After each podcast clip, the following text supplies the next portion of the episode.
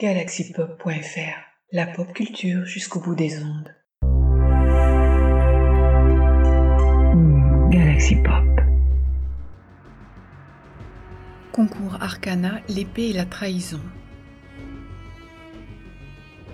L'épée nommée Vesper, un texte de Galiléo, troisième lauréat, parrainé par Sébastien Ercossé, sous l'égide de son roman Arcana.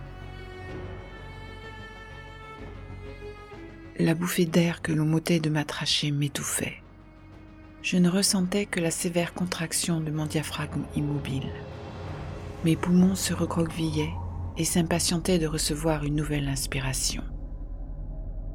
Le temps passé à me noyer ici, dans les ténèbres, se comptait en siècles. Alors, quand l'esprit vagabond d'un homme innocent s'ouvrit à moi, l'idée de prendre possession de son corps m'était apparue comme une évidence. J'identifiais parfaitement le son que cria le sointement de son âme. Je m'empressais d'ouvrir mes paupières pour voir la lune et les étoiles.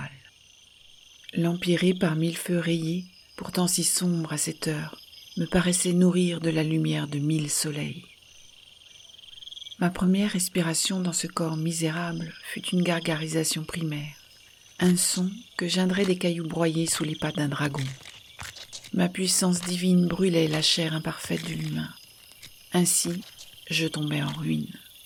Des lambeaux de peau se détachaient, mes os se réduisaient en poussière et mes organes se liquéfiaient.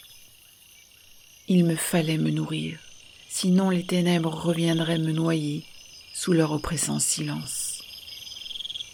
Alors, une ire profonde brûla mes entrailles. Je me hissai jusqu'au prochain corps et il n'eut qu'un soubresaut de surprise en guise de dernier souffle. Je me mis à trancher les humains et les animaux passant à ma portée pour me reconstruire le mimétisme d'un corps. J'ai contemplé jadis la glorieuse lumière de nos armées, celle qui luisait sur leurs armures dorées. Aujourd'hui, je n'étais qu'une abomination hideuse, bêlant pour un corps qui veuille bien me nourrir. Ma première pensée fut funeste. Je ne voulais pas vivre ainsi pour l'éternité. Néanmoins, je compris rapidement que la mort elle-même ne m'était pas permise. Si je venais à perdre ce corps, je retournerais dans cette épée pour m'y noyer. La garde contenait mon cœur scintillant, et ses battements erratiques illuminaient les tissus sanguins nécrosés, serpentant sur toute la gouttière. Ma deuxième pensée me conduisit vers les côtes où j'eus l'infime espoir de retrouver ma compagne. Une misérable tribu humaine s'était installée dans notre palais en ruine, et la vision de leur putride existence m'arracha les cordes vocales. À chaque vie que je volais, je m'enfonçais un peu plus vers la Vessanie, ne pouvant plus retenir mes pleurs. Leurs procédés organiques dégoûtants se greffèrent à mon corps, tandis que cessait leur pouls stérile dénué de toute élégance. Son tombeau reposait encore derrière les grands murs de la salle des trônes. Je m'étais efforcé à ce que personne ne puisse trouver sa dépouille avant de quitter cet édifice pour la dernière fois. Nous étions si belles toutes les deux que les royaumes voisins enviaient notre amour. Je me souvenais parfaitement de ses yeux bruns pétillant d'une nébuleuse le jour de nos fiançailles. Elle était mon soleil, j'étais sa lune. Ma troisième pensée ne s'alimentait que d'une vengeance amère. Mon frère s'était dressé comme un homme pieux, pouvant conduire un royaume vers son apogée. En vérité, il n'était qu'un couard narcissique, incapable de gouverner, ne serait-ce que des servants. Quand il eut vent de son arrivée sur le trône, il devint sanguinaire et démesuré.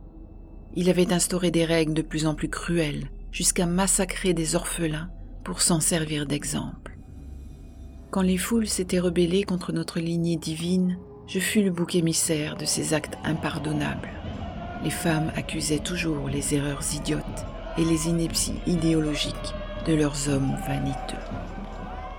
Ils exécutèrent d'abord ma fiancée sous mes yeux, avant de cristalliser l'une de ses larmes. Puis, puisque je devais être humilié, ils m'enfermèrent dans l'épée que m'avait conçue ma moitié pour nos fiançailles. Un millénaire plus tard, mon frère se pavanait toujours sur son trône, acerbe, asservi par ses idéaux aliénés. Mon corps s'était nourri de tous mes massacres, et ces frêles portes de bois protégeant sa cité me paraissaient bien fragiles.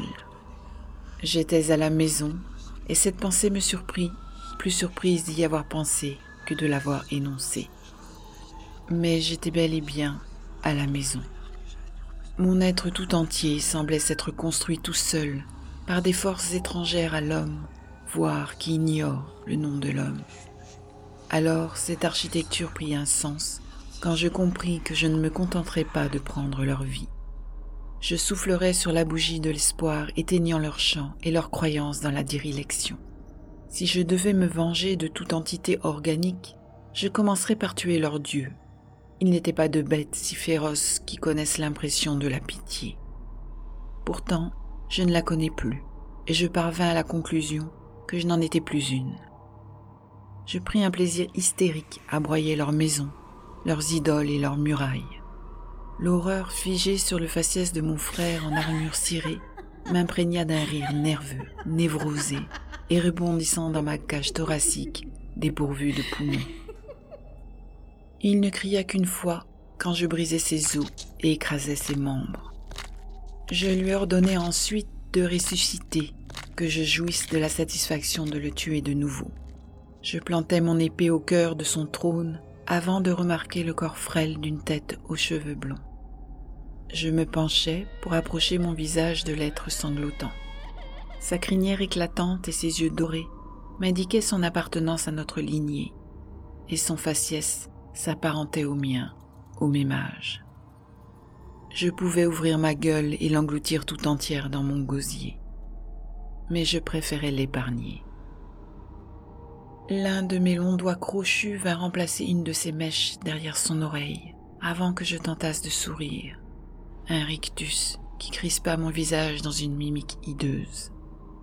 J'étais dorénavant sans but, et le vide à l'intérieur de moi ressemblait à celui de ma trachée lorsque je fus enfermé dans ma cage. Mon diaphragme se contracta et se relâcha, alors que de mes globes oculaires s'écoulaient des larmes de sang. De ma voix tremblante et de mes cordes vocales déchirées, je parvins à lui murmurer. Imprègne-toi de ma colère, imprègne-toi de mon chagrin, imprègne-toi de ma folie. Et enfin, dans ton immense bonté, reviens me tuer. Je t'en conjure. Puis vint le temps où je me détournais ne pouvant implorer davantage, laissant cette bâtarde à son destin.